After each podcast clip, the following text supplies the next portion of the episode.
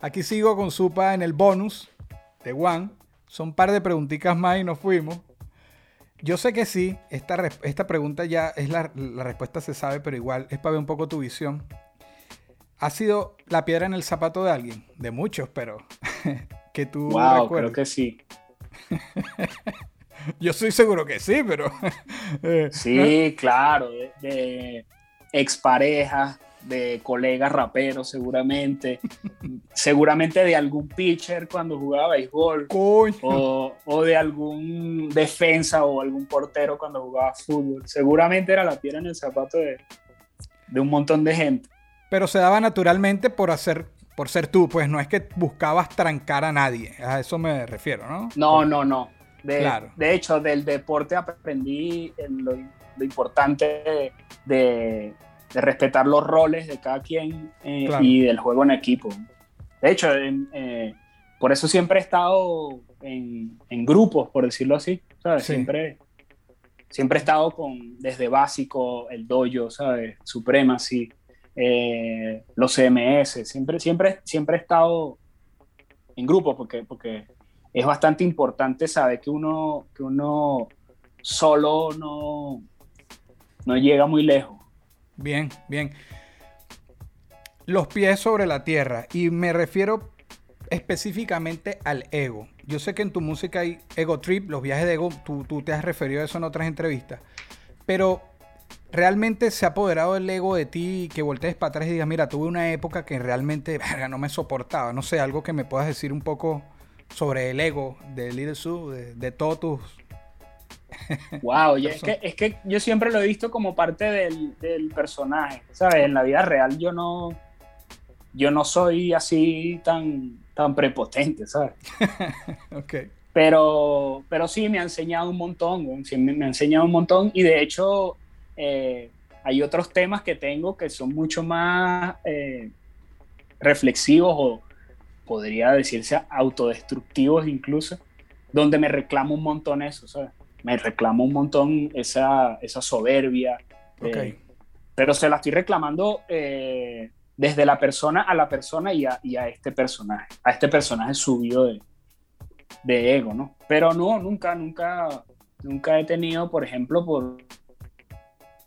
Nunca he tenido así peos o que me hayan Como que te nunca, nunca ha sido así.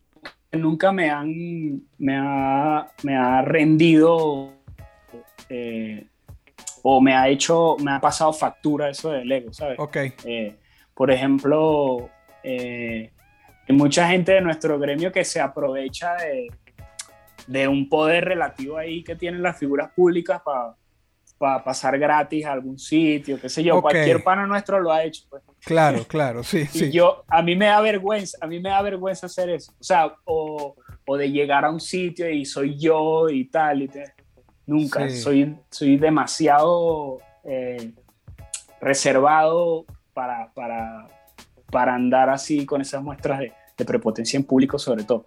Creo que obviamente muchas, muchas, he tenido episodios donde, donde sí he tenido que exigir cierto respeto. Recuerdo un episodio en particular, por ejemplo, que me sucedió en, en Barquisimeto, en una fiesta de, de Kiko.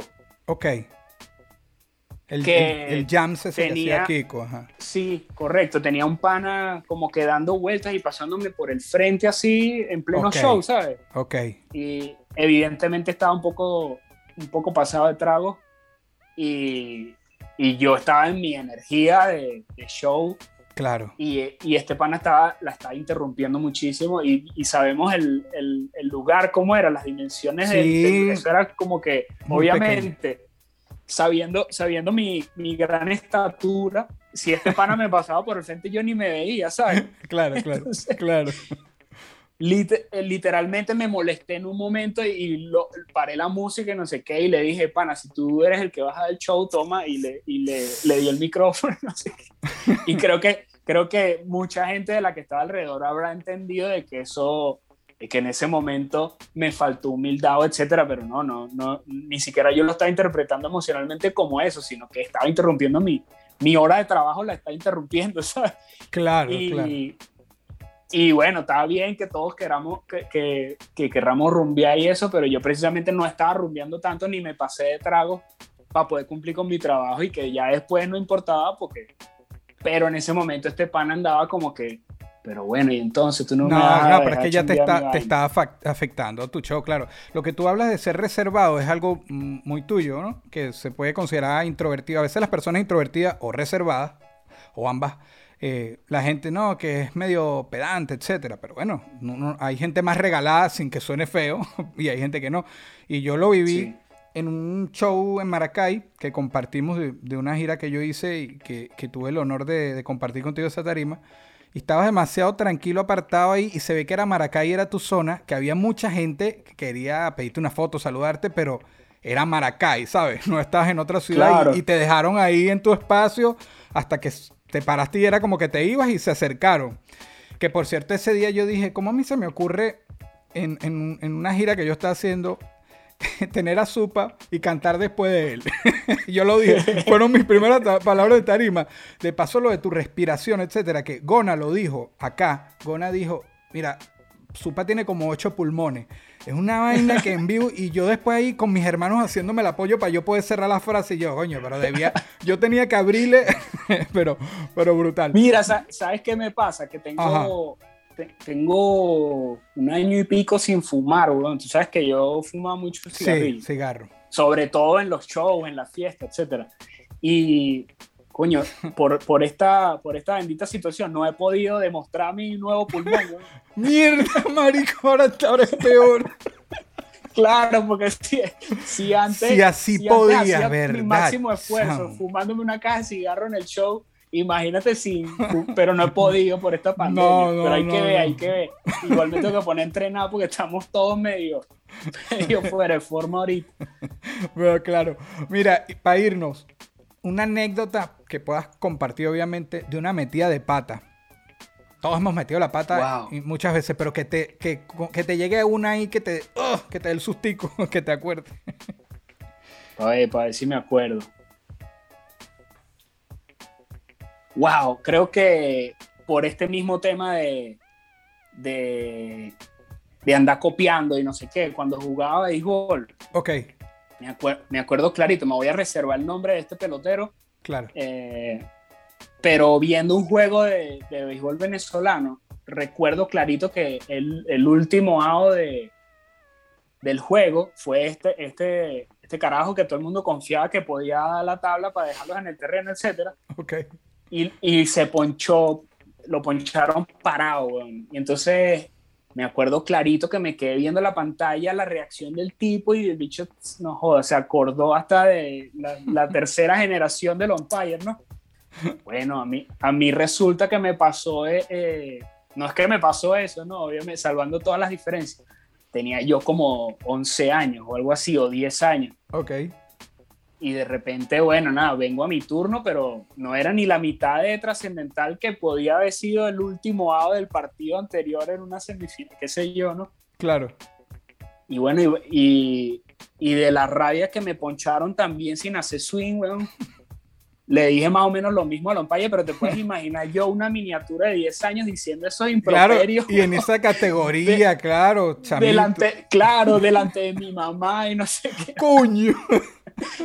ese día me sentí chimbísimo, ese día me, sentí así todo confundido. Después cuando me mandaron para el drogado, pues estaba botado del Claro, yo te iba a decir, te votaron. Claro, esto nunca me había pasado a mí, ¿sabes? Que me votaron del juego. Chamo, eso, eso hubiese querido. Imagínate que hubiese un video ah, para poder ver ese momento tuyo. Horrible, horrible. Le quedé mal a todo el mundo en ese, en ese juego. Y entonces creo que, creo que de eso me acuerdo siempre, como que como que ver, ese día, ese día la cagué malísimo. bien, bien. Coño, gracias, hermano. Marlon, Supa, Fresco, Neón. marginali es, es la pronunciación. Marginale, marginale. Eh, es que suena eh, italiano, es de, suena marginal, suena y es de los más arrechos, chamo. Eh, ah, ¿Fue a ti? ¿Se te ocurrió a ti? ¿O alguien que estaba con.? yo la vi como que me arrechera que... que no se me haya ocurrido a mí. pasa que siempre eh, Jorge, Willy de y yo nos, nos las pasamos como en, eso de, traducir literalmente todo eh, los nombres de, los actores de, Hollywood o lo que sea, ¿no? Ok. Eh, y a veces cuando se nos, acaba, se nos acaban las traducciones en español, nos ponemos como a traducir vainas en, italiano o en francés, no sé qué vaina. Ok. Y, y dimos un día con eso de, de marginales. Entonces decidí que, que, que Marginale podría ser también un, un, personaje con una forma de rapear y todo. Y, y, Vengo presentando a Marginale, por ejemplo, desde el tema con Civilino. Ajá. Empecé a presentar a Marginale y saqué un, un EP con Jonas Sánchez que decidí firmarlo con ese y mi próximo álbum va a ser bajo esa figura. Es un personaje también, se podría decir, no es que es necesariamente de ficción, pero es un personaje eh, bastante particular en, en, la forma de rapear, o sea, como que le doy una, una intención ahí medio medio grosera, medio... Es que yo me lo imagino muy, no sé, medio Scarface, para allá, o sea, yo lo imagino mala conducta. Más o menos, exacto, pero, pero, pero pasa que, que ese tinte cinematográfico de, de, Scarface y eso ya lo tiene fresco en cosas como Wise Guys. Lo has usado, sí, ha, estado ya presente. Entonces, este pana es más de más de tinte de película venezolana, ¿sabes? Ok, ok. pero, es un coño de madrito ahí. pero, pero, nació en Nápoles. nació en Nápoles y se crió allá, pero nació en Nápoles. sí, algo así. Y, y, bueno, este disco, este disco ya está listo. Este disco lo hice, lo hice eh, dentro de lo que pude, muy bajo la figura de Marginal. O sea, Marginal es como el protagonista de este álbum. Hay cosas eh, que innegablemente suenan más a, a, mi, mi, supa de toda la vida o, fresco, pero es muy marginal, entonces hay muy, mucho storytelling, es muy cara, un carajo metido mucho en el personaje. Entonces, entonces creo que lo, lo, lo, premié, pues lo premié, esa, esa, idea de ese día con, con Willy DeVille, la, la, la, vamos a premiar en un álbum ahorita que, viene pronto. Ah, brutal. Ya, ya, está listo y, es, y aparte, aparte es como, como un desquite, como que, como que tenía como que tenía desde serio que, que no hago un álbum eh, de estricto rap eh, eh, en solitario y bueno, este es el desquite de, de esos cuatro o cinco años que han pasado desde serio. Brutal, hermano. Es que ahorita dijiste que hay mucho storytelling. Es que como uno se crea el personaje, yo me lo escuchaba escuchando Salsa Brava, que eran storytellers de, de la salsa. Brutal. Claro, claro. Gracias, hermano, de corazón. A ti, Leo. Esto fue una producción, fue una producción. El Corillo In, distribución digital, campañas y crecimiento en YouTube y Spotify. Te inscribimos en Nazca, trabajo con ellos. Escríbenos, elcorilloin.com. DJ Pijama, producción ejecutiva. Y para cerrar, este servidor, NK Profeta Under Family. Porque lo que importa de la huella es quien la dejó.